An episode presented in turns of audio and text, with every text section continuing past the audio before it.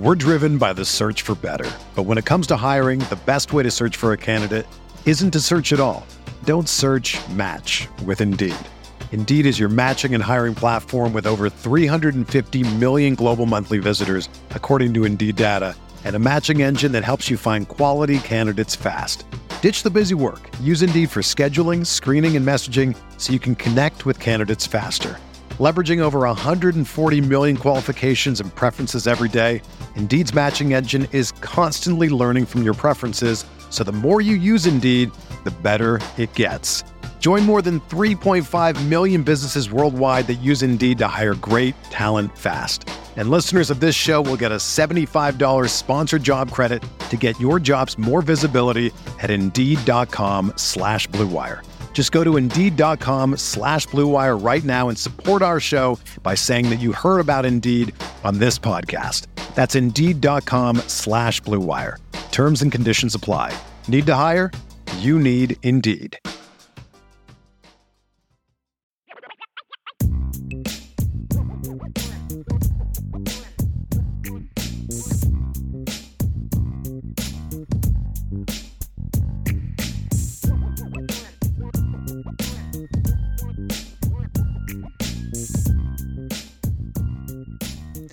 Welcome in, everybody, to the CFB Nation All America podcast. My name is Bill Trocchi, senior editor here at sportingnews.com, alongside Bill Bender, our lead college football writer at sportingnews.com. Bill, we are four days away from the national championship game and putting a bow on the 2022 season. What are your uh, plans between now and uh, getting on a plane and heading to LA? Yeah, we're just uh, getting through excuse me that's a great start um getting through the uh you know last pre- preview prep and um ready to go i mean i i'll be flying out to la for us on friday night and then we have media day saturday i think there'll be a lot of talk about it's interesting on the first teleconference the the cinderella talk is real but as Sonny Dykes said, he said that's kind of wore off for us. So I'm, mm-hmm. I'm interested. I'm sure they're going to tire of Cinderella and you know Team Destiny and all that talk, but that's in some senses that's what they are. No doubt, and it's funny that uh, you know Georgia's last opponent, Ohio State, of course, Georgia was a touchdown favorite roughly, and um, you know the storyline was Ohio State being a favorite, uh, an underdog, and a lot of the uh, Ohio State guys were like, "We're not underdogs," right? and they proved it on the field uh, by playing a really good game. So let's uh, outline our show today. We're going to uh, talk a little bit about some college football news and notes. Uh, we will go uh, update our confidence contest. All the bowls are done. The national championship is all that's left. I'll ask a uh, trivia question, and then Bill and I will make our national championship picks, and then I will give the trivia answer at the end of the show. one big note that came out Yesterday, it looks like Bobby Petrino is resigning from his offensive coordinator job at UNLV before a practice even gets underway to take the offensive coordinator position at Texas A&M.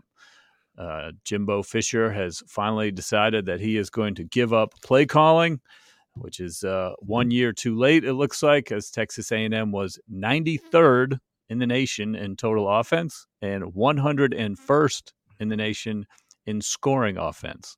So Bobby Petrino, one of the most uh, respected offensive play callers in the country, uh, but also one of the most controversial, has decided to uh, leave UNLV and is going to uh, join uh, Jimbo Fisher. I've seen split opinions on this, whether it might work, whether it might not work. I think you are in favor. Where do you come down? We're driven by the search for better. But when it comes to hiring, the best way to search for a candidate isn't to search at all. Don't search match with Indeed. Indeed is your matching and hiring platform with over 350 million global monthly visitors, according to Indeed data, and a matching engine that helps you find quality candidates fast. Ditch the busy work. Use Indeed for scheduling, screening, and messaging so you can connect with candidates faster. Leveraging over 140 million qualifications and preferences every day, Indeed's matching engine is constantly learning from your preferences, so the more you use Indeed, the better it gets. Join more than 3.5 million businesses worldwide that use Indeed to hire great talent fast. And listeners of this show will get a $75 sponsored job credit to get your jobs more visibility at Indeed.com slash BlueWire. Just go to Indeed.com slash BlueWire right now and support our show by saying that you heard about Indeed on this podcast. That's Indeed.com slash BlueWire. Terms and conditions apply. Need to hire? You need Indeed. With threats to our nation waiting around every corner, adaptability is more important than ever. When conditions change without notice, quick strategic thinking is crucial. And with obstacles consistently impending, determination is essential in overcoming them. It's this willingness, decisiveness, and resilience that sets Marines apart. With our fighting spirit, we don't just fight battles, we win them. Marines are the constant our nation counts on to fight the unknown. And through adaptable problem solving, we do just that. Learn more at marines.com. He's a good offensive mind. Um, he's obviously a personality that people can take or leave. You you saw the gamut of memes on the internet yesterday, but that's just part of the job here. Um, that's what they needed to do was hire somebody to get that offense going to work with Conner Weigman, who had eight touchdowns and no interceptions here down the stretch. And I mean, I like it. I it the personality dynamic will be interesting, no doubt, because I mean, those two are larger than life personalities in the sport that have people that have their mind made up about them. But it is the same guy that, you know, was hasn't been an offensive coordinator since 2002, by the way, with Auburn. So uh, it's been 20 some years. But I, I think obviously, if, if this is Bobby Petrino's way back into the Power Five, given all the controversy and things that he's been through. I mean, we do know like it's a lot like Hugh Freeze. We know he can call offense. Yeah, I mean, there's so you know Matt Hayes of um, uh, Saturdays Down South made the point that this guy is a head coach and he's not used to being an assistant coach, and it's going to be uh, uh, the, the, the two uh, egos are going to be tough to fit into the same room when Jimbo Fisher, uh, while surrendering play calling, clearly is an offensive guy and is going to want to be involved. I've saw uh, Andy Staples of the the Athletic weigh in and said this is going to either be a huge success or a huge disaster, nothing in between. Um, so, I mean, I can see the positives, right? Because he is. He's been successful wherever he's gone. Uh, the the Louisville thing crashed and burned at the end. Uh, they felt like, you know, uh, the, the term "quiet quitting" was sort of thrown out there at the end of his tenure. But you know, when he had Lamar Jackson, uh, they were terrific. He was terrific at Arkansas before he had his problems. So yeah, it's gonna you know it makes Texas A&M, uh, who is already a fascinating program to watch, even more fascinating. Right, and and they need it this year. And the way too early top twenty fives are coming. We're working on ours, and I'll spoil it a little bit. I'll probably rank them probably because I see the upside. You know, they they have five star quarterback, five star receivers. Sometimes when you weed out all the guys that left in the transfer portal, okay, the guys that stayed back are still here in Jimbo, and they beat LSU in a game that reminded people that they could still play. They took Alabama to the last play, so we'll see if they put together it put it together next year with that offense. I mean, and Andy's right, and Matt's right, and I think Andy's right from the standpoint that it, it, it does feel like boomer bust. There's no doubt. Another uh, interesting situation emerging, of course, we talked a little bit about it last podcast, was, you know, Jim Harbaugh flirting with the NFL again. The, the consensus seems to be if he does get an opportunity, he probably would take it. And uh, we didn't really touch on too much the potential replacements at Michigan. Uh, should he be the guy who um, um, should he leave for the NFL? Now, one guy I thought of yesterday, kind of after our conversation, uh, is PJ Fleck. He's a uh, guy who had tremendous success at Western Michigan, uh, has gone on to Minnesota, has been fairly successful, uh, has got tons of energy, uh, is only 42 years old, I think. What would you think if, uh, you know, does he fit the Michigan style? Would he be a guy that you would look at if you were Warde Manuel? Possibly. I mean, I think the easiest move that they would do was promote from within. And that would raise eyebrows because it would be very similar to what Ohio State did when Urban Meyer left. you know, we were doing like, is it going to be Matt Campbell? And then like within 10 minutes, it was Ryan Day's hired. So, I mean, they do love Sherrone Moore and what he's been able to do. Uh, offensive lines won the Joe Moore Award twice. That's really hard to pull off. Um, the um, offense with Mike Hart, and then he's another option. Mike Hart, although he's never been a coordinator or head coach, another one would be Jesse Minter. So I think those are the three that, if they chose to promote with within, and Sherrone Moore probably the lead of the three. If they go outside of that, I mean, anything's goes. It's late in the cycle. I mean, PJ Fleck's certainly a name that would pop up. Matt Campbell would probably pop up again, even though some of the I mean, I feel like we do his name every cycle. And then after that, it's really hard to like, oh, yeah, that guy makes sense because. Well, here's one. Let me throw this guy at you James Franklin. I think Penn State is kind of yeah, lukewarm, the fan base at least. They gave him a huge extension and everything. And I don't know how much he's still in love with Penn State or whatever. Um, would you look at him? I don't think they would. I, I mean, maybe, but I, I don't see them going for a coach at another Big Ten school. That's the hard part here. I mean, like I would just as soon see them take a flyer on. Somebody was texting me about this last night. It's like, well, why wouldn't you just go get Sonny Dykes then?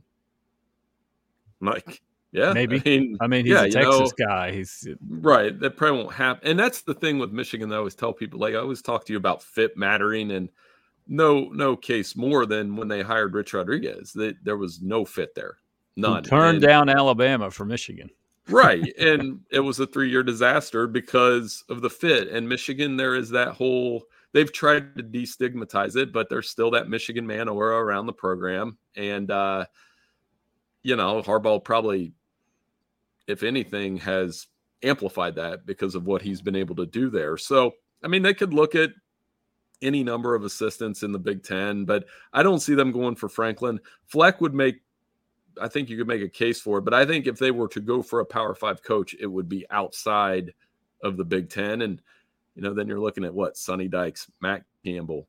I mean, I would you could call Lincoln Riley, I suppose, but I mean, stuff like that. Those would be the hires that you would look at. Mm-hmm. I guess technically Lincoln Riley is inside the Big Ten. he will be for sure. Mm-hmm. Um, all right, well, let's uh, update our confidence contest. We uh, picked three. Th- uh, we broke the bowls into three three segments. Um, I won the first segment just barely in our confidence contest. I won the second segment mm-hmm. six to five. Bill six five. Uh, I guess Wake Forest was the one that pushed me over the top in that one. You did get one point for your alma mater. Yeah, that was the best one of the best bowl games. So I was congratulations. Struggling. Well, that's what I get for giving Texas five points and you know, just that the disaster that that was that bowl game. But uh, everything for Texas was a disaster in that bowl game, it, but including Sark's blow up before the game. So oh yeah, six six to five that? was the final. Sark, what are you doing? What is he doing? Such you're a just, bully. What was that? You're just asking to get yelled at at that oh, point. That was that was terrible. Um, yeah. So that, and then we went to the New York New Year's Six, and I think you may have gotten more points, but I think I won the overall con. Oh no, you got. Let's see, you've got. Um, no, you struggled. You got Ohio State at one. You had mm-hmm. Bama at six. Yes, you had oh. Bama at six. You got your six and your one, and that's it. In between, you struggled. So, well, uh, I took Tennessee on our article but I didn't oh, take them here. So no, that's another one. Yeah. So I was like, I got to double check my work next time. So I had faith. So in our article at sportingnews.com. But anyway, so I got seven points. And I pushed it. Uh, I got eight points with uh, Tulane and TCU coming through for me with the victories. And that was what the con- con- whole contest boiled down to that crazy Tulane finish. Be like between the legs catch and a 15 point loss. So I guess if I'm going to lose, that's the way to go. And a fumble out of bounds at the one yard line on the kick return. I mean, that that just wow, what an implosion by USC. So we will uh we will have one more uh pick coming up first though, some Trocchi trivia. Last in season Trocchi trivia. Now, I was going to ask you something about the national championship and your mastery of all that information from 1998 to 2002 to 22 is sort of unparalleled. So I, I'm going a little deeper. Okay. I'm in trouble now. But we've got the theme of Georgia trying to repeat. So the last time Georgia tried to repeat as national champion was the 1981 season. Mm-hmm. Okay, the 1980 season. Uh, Herschel Walker was a freshman. Georgia went undefeated. They beat Notre Dame in the Sugar Bowl. They won the national championship. 1981, they tried to repeat. Entering January 1 of that 1981 season, Georgia still had a chance to win the national championship. What had to happen for Georgia to win the national championship that season? That's my trivia question. See if you can remember. You are a good college football historian. We'll see how you do with that one. So, did they lose the bowl game before I even start? Um, um, um, oh, we're, gonna, we're, gonna, we're gonna address wait, wait. that at the end of the show. Okay. End of the show. So, right on. It was Herschel Walker's sophomore season. So, sophomore year. Now, let's turn our attention to this opportunity for Georgia to repeat as national champions. Um, Georgia is, I've seen the line tick down to 12 now. Right. And uh, you and I have had some talks this week, and you have stated that this would be by far the biggest upset in national championship history. Uh, you know, the 98 when we've had clear national championship games. They started in 98. Um, if TCU pulls off the upset, I countered with Ohio State's win over Miami uh, in uh, 2002 season, I believe it was. No. Uh, and uh, the double overtime when when uh, Ohio State upset that Miami juggernaut. Um, you tell me why it's uh, because the point spreads were similar. But, but I feel like be uh, far be the, the the greater upset. I feel like we're have we had two different discussions when we discussed this though. So like your point is Miami 34 in a row and what what were you telling me some of those stats from that Miami well, team? It was a 12 you... and a half point I think right. spread. And Miami Miami similar to this week. Miami and Georgia similar things though like Georgia lost to Alabama the one year, wins a title, wins another title. And as somebody reminded me this morning on the radio, they were a Tua Tagovailoa pass away from winning a third one. Like they they could be three and five, which is kind of what Miami was. Miami didn't win it, won it, crushed Nebraska, and then they play Ohio State the next year. But my point is this: like, it's not just the brand for me, Bill. It's the fact that that Ohio State team had 22 NFL players drafted the next three years. They had Maurice Clarett, who believe it or not, was the top recruit in the country and arguably the best player in the country that year. Uh, he made the most important play in that game too when he stripped Sean Taylor of an interception, and it, it's like they they were an underdog, sure, but it, when they got on the field, they matched up well with Miami. And I, it, like two series into that game, I was like, well, this is going to be a ball game. And it wasn't the Miami team from two years, the two years prior that had Reggie Wayne and Clinton Portis and Najeh Davenport and was just loaded from cover to cover. Um, and that's kind of how I feel about Georgia. They're not as loaded as last year, which is a testament to what they're doing. But this is TCU, Bill. This is TCU. This is like one of the smallest enrollment Division One schools. They haven't won a title since 1938. They came out of no, they weren't ranked. Ohio State was like ranked 22 to start that season. So I get that the point spreads are the same, but if TCU wins, this is an upset on it's on the Villanova plane. The Villanova, the Sporting News will probably dust up the greatest upset list in college mm-hmm. sports, and this mm-hmm. is this is Butler. This is UConn. This I don't know if DeCourcy wrote that, but he probably should. So yeah, uh, I'll I'll give you that. Ohio State was actually ranked 13th uh, in the preseason yeah, that, that year and they did climb through. Uh, my point uh, in defense of how big of an upset it was was just looking at Ohio State's results that year and looking at Miami's results. Miami kind of blew through their schedule. They had um, one, I think, two close games the whole year. Ohio State survived Cincinnati, who before I remember that game. Cincinnati was Cincinnati, twenty three to nineteen. Uh, they beat uh, Wisconsin, who was unranked, uh, nineteen to fourteen. Uh, they beat Penn State 13 to 7. Uh, they beat Purdue on a late touchdown pass, right? Right. Yeah, that was to, the holy Buckeye moment. 10 mm-hmm. to 6. Uh, they beat Illinois, who was unranked, uh, 23 to 16. Uh, they beat Michigan 14 to 9. I mean, they were they were you know, surviving by the skin of their teeth week after week after week after week. And they were playing a team that hadn't lost in 2 years, 34 game winning streak, had been crushing everybody.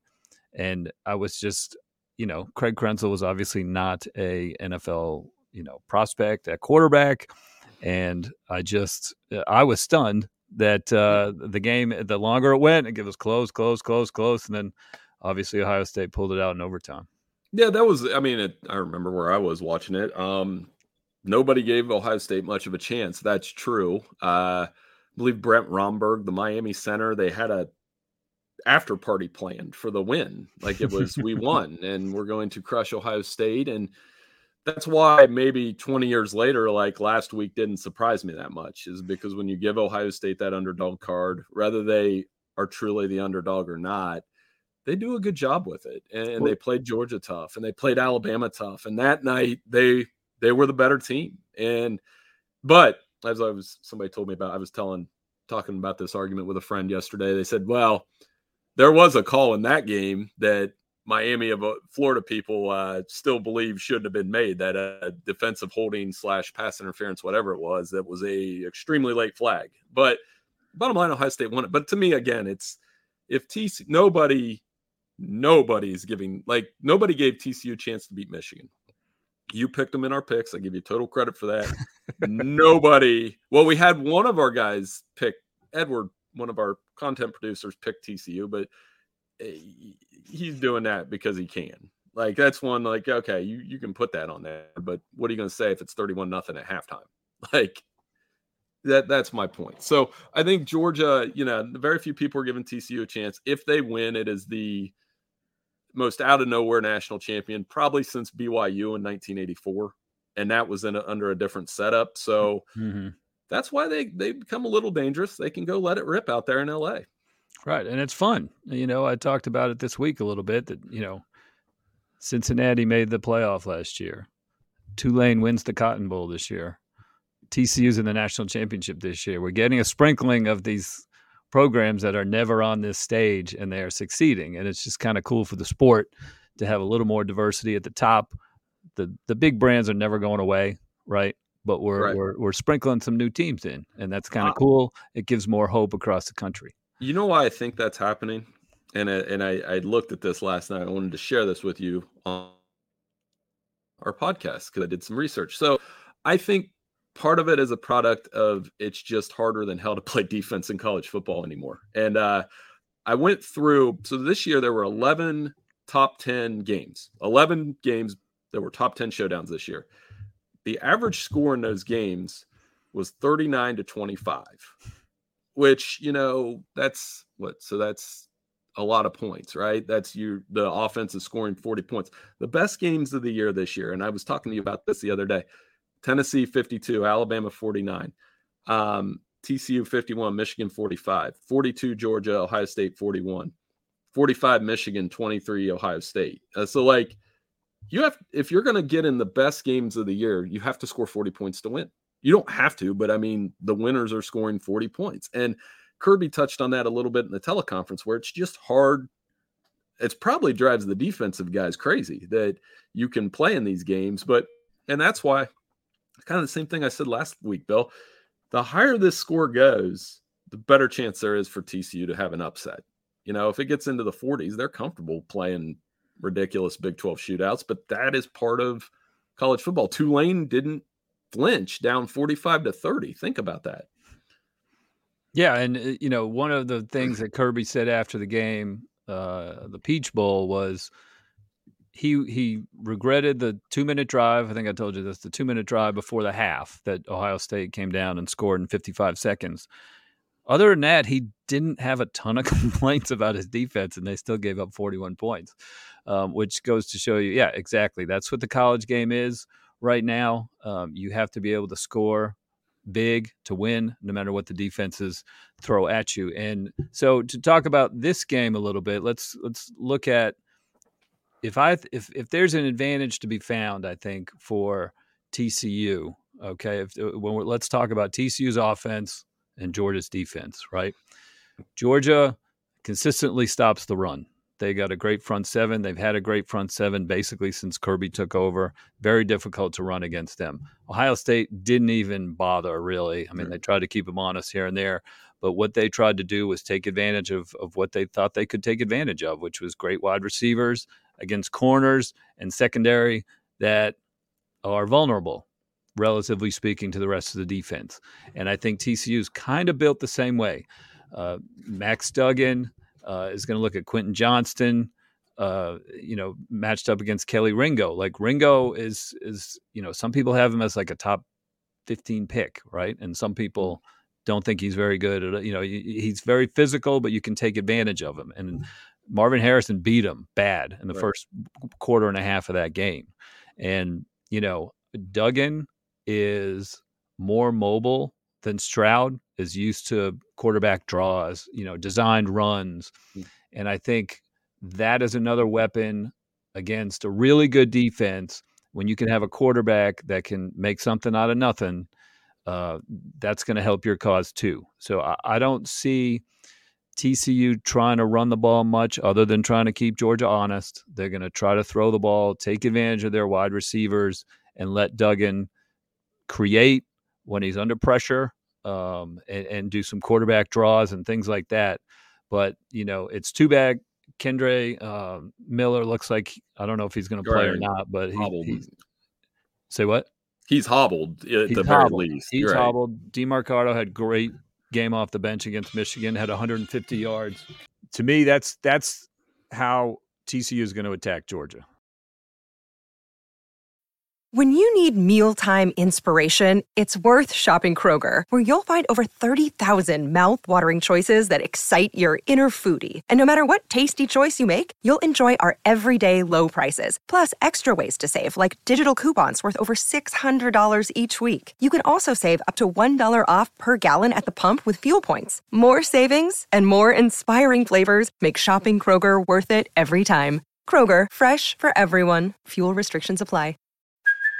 Hey, it's Kaley Cuoco for Priceline. Ready to go to your happy place for a happy price? Well, why didn't you say so? Just download the Priceline app right now and save up to 60% on hotels. So, whether it's Cousin Kevin's Kazoo concert in Kansas City, go Kevin, or Becky's Bachelorette Bash in Bermuda, you never have to miss a trip ever again. So, download the Priceline app today. Your savings are waiting. Go to your happy place for a happy price. Go to your happy price, Priceline. Yeah, and their tackles have to hold up. That's what uh, Ohio State has two NFL tackles, and they held up against that pass rush. And Georgia's going to blitz, right? That's how you compensate if you have some issues on the back end. They're you're going to they're going to come after them. And there was a couple hits C.J. Stroud took, the one on the Bullard sack that was, man, I don't know how he got up from that one. So they're going to come try to hit Duggan, but like you said, having a weapon to run in a quarterback's big, trying to they're going to take deep shots. It's what they do even if they're 50 50 balls, he's going to throw up a couple to try to get it to Quentin Johnston. Um, and they're going to let it rip. But I mean, I think for them, like you said, the running game has to, even if it's a novelty, even if it's to throw Georgia off and keep them honest, they have to, they can't just abandon it and let Duggan stand back there and take shots because Georgia will take advantage of that. Um, you know, and then up front, I TCU held up against Michigan for the most part. Michigan had some success getting after Duggan though, and that's what I'm saying. Like he has to,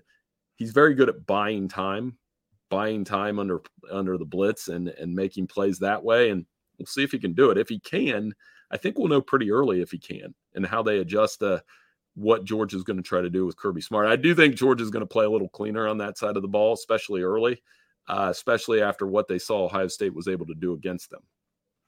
On the other side of the ball, you know, how is Georgia going to attack TCU? Now, we've seen Georgia. I look at the Tennessee game and I looked at the Ohio State game. Uh, they came out throwing. I mm-hmm. think they like to attack you early, get a lead, and then grind you into the into the into the ground with those three great running backs. They tried to do that against Ohio State. They drove down the field the first first series of the game. I think six of the first seven plays were passes, and then they ended up missing a field goal. Ohio State took the lead and they were always kind of in catch up mode and they could never really concentrate on the run. The running backs had a terrific day. They averaged, I think, over nine yards a carry, but they were never in position to kind of run out the clock. They only led for 55 seconds in the first half and then 52 seconds in the second half. Um, right. Which I think is also an interesting factor to talk about. We can touch about touch on that um, a- after we break down the offense versus defense. I think TCU's defense seemed to confuse Michigan a little bit. They play this 3 3 5 or this three safety thing. Sometimes it's a 3 2 6. And McCarthy threw two pick sixes against it. And I, I, was reading that no Big Ten team really lines up like TCU does. The only right. teams in the SEC that line up like that are Arkansas and Ole Miss and Mississippi State. And Georgia didn't play any of those teams this year. And mm. so I think that was part of the confusion. TCU, while didn't have as much talent as Michigan, they ended up getting four sacks on McCarthy. I think part of that was he, McCarthy holds the ball too long, a lot.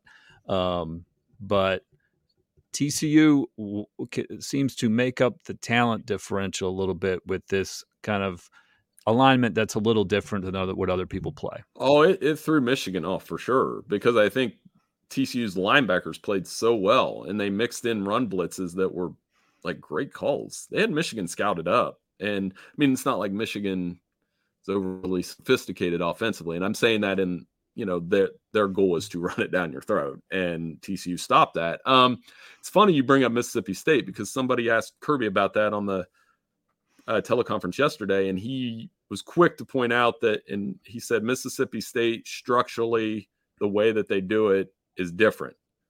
So that tells mm-hmm. me they're taking a hard look at this TCU defense and what maybe what is different, how they can attack it from the running game. And I think the assumption is when you see a 335, we can run right at it. But Michigan, it took them a quarter. I think it almost took them a quarter and a half to figure out, well, we're going to throw against this. So I wonder if they turn Bennett loose with at least Bowers. We don't know about Darnell Washington. They were kind of mum on his status. McConkey's beat up, but some of those young receivers for Georgia stepped up, and I think they're going to have to do the same in this game. Um, Ad Mitchell made some big catches. They they they they're going to have to throw it down the field a little bit, maybe to loosen it up. And I think obviously, like you said, they they've taken a look at it. And if TCU can confuse them, mix in good run blitzes, if their linebackers play as well as they did against Michigan, and again a good secondary, right? I mean, Hodges Tomlinson's a good corner. That's an NFL corner, but mm-hmm. uh Bud Clark had a pick six. He'll get a shot in the NFL. They've got good players on the back end. One factor when I was trying to build my case for TCU over Michigan was that TCU had played in a lot more close games than Michigan, and then we would see if that played a factor in terms of not getting flustered and, and, going back and forth. And TCU really did answer the bell uh, several times against Michigan. Michigan had some self inflicted wounds in that game. And like I said, they were playing a close game. They played a close one against Illinois, I guess. But, you know, um, TCU had more pressure situations throughout the season. Uh, you could say the same thing about Georgia, but Georgia played 60 minutes of pressure football on Saturday in the Peach Bowl, and they played well and they answered when they had to. They were right. behind the whole game. Uh, they know what it feels like, so I don't think that's much as much of a factor. That's a that's a factor in Georgia's favor, um, more so than say Michigan when they played TCU. Well, and it's the big game thing. I mean, Georgia's been on this stage. They've been in the playoff three times, four, three times, three times, and they've been in the championship game now three times. And so that part of it, I think Stetson Bennett was on the roster for the Alabama game uh, when they lost to us. So he's he already got asked about that. He was I think he was a scout team quarterback that year. So that part of it they're going to figure out. There is a lot of logistical stuff to being in a championship game that you have to figure out. They are both on the West Coast, which as strange as that sounds, that's something you have to adjust to. Um, you know, being I, I think there's been one title game out here and that one was a total surprise. Clemson and Alabama when they played, I everybody picked Alabama for that game, and Trevor Lawrence came out and was on fire. I remember. So a lot of things in that favor, but I think just it, it, it balances itself out. Georgia's been Georgia had their season pushed by Missouri too. Like that was one that you were like, hey, they're down 10. And I never was like, oh, they're gonna lose. Had Ohio State got the fake punt through, they probably lose. But I, I still it's weird. I don't know if you felt that way in the press box. I never felt like oh, Georgia's definitely going to lose until it said zero zero zero. No, I started writing my story that Ohio State TCU was going to be this unlikely national championship, and I had to come back Get- and delete. Got to edit thing. a little bit. that happens. I, uh, to be fair, when I always tell a story when Jake Fromm threw the touchdown pass against Alabama and they went up twenty to seven, I was like, all right, I'm gonna start writing. And then uh, Chuck Culpepper, Chuck, Chuck Culpepper with the Washington Post wrote an excellent. He he compiled all the um, columns of had Georgia won like that people were writing like the it was like had georgia they were it was amazing like reading those because it was like that's one that you think man that would have been a great story but chuck chuck does a fantastic job with the washington post and a good friend of mine too That's funny. So, all right. I'm to put you on the spot. I think uh, my story, uh, my pick on sportingnews.com is I went Georgia 41, TCU 31. So I have Georgia winning, TCU covering. That is my official pick, and it's uh, a confidence of one since we only have one game. so i i i'm gonna take georgia 41 to 27 so i'll, I'll humor you and and have them cover even though that's one as a if you follow our betting content at sporting news like you probably go tcu if you bet because that's just so many points of a championship game. But i'm gonna i'm gonna humor you i, I put 41 to 27 i think tcu will make some plays and make it interesting i hope for viewers sake and our sake and everybody else that uh it's um a four quarter game.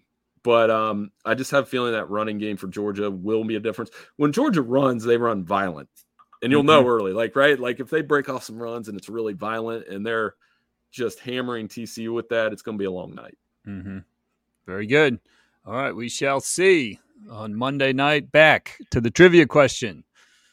Last time Georgia had an opportunity to repeat as national champions was 1981 season, and entering the uh, January 1st, they still had a shot to be a two-time champion, to be a repeat champion. What had to happen on January 1st, 1982, I guess, for Georgia to repeat as national champion? That's my I know- question. I know the national champion. I don't know now. The pieces are hate. So Clemson won it that year. They won the Orange Bowl, and they beat Nebraska.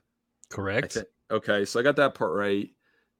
They probably needed who would have been the Big Ten champ that year. Did, did that matter? Did the Big Ten matter? Probably not. Did not matter. So the Sugar Bowl would have been Georgia versus. Did they play Pitt that year or the next yes, year? they did. So they lost to Pitt and they lost to Dan Marino. Well done.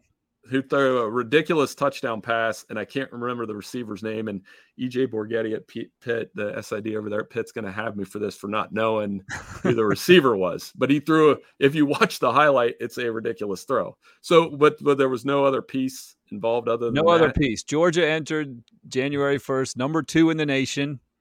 Uh, and they were playing Pittsburgh, Mhm. who had accepted a Sugar Bowl bid when they were the number one team in the nation two weeks prior. And then in the season finale, the regular season finale, Penn State destroyed Pitt. Right. dropped Pitt to number 10. So now the Sugar Bowl was left with uh, uh, originally it was Pitt number one, Clemson number two, Georgia number three. So Cle- Clemson went to number one, Georgia went to number two, and then Nebraska was sitting there at number four. Clemson had accepted a bid to the Orange Bowl. And so the number one and number two teams who actually had met earlier in that season, Clemson beat Georgia earlier in that season. Right. Uh, number one and number two did not get to meet for the national championship. Clemson, so Georgia needed Nebraska to beat Clemson, and then they had to beat Pitt. Neither thing happened on that New Year's Day. Uh, Georgia ended up uh, finishing the season with two losses, and they finished number six. Pitt climbed from 10 to 4 with the win over Georgia.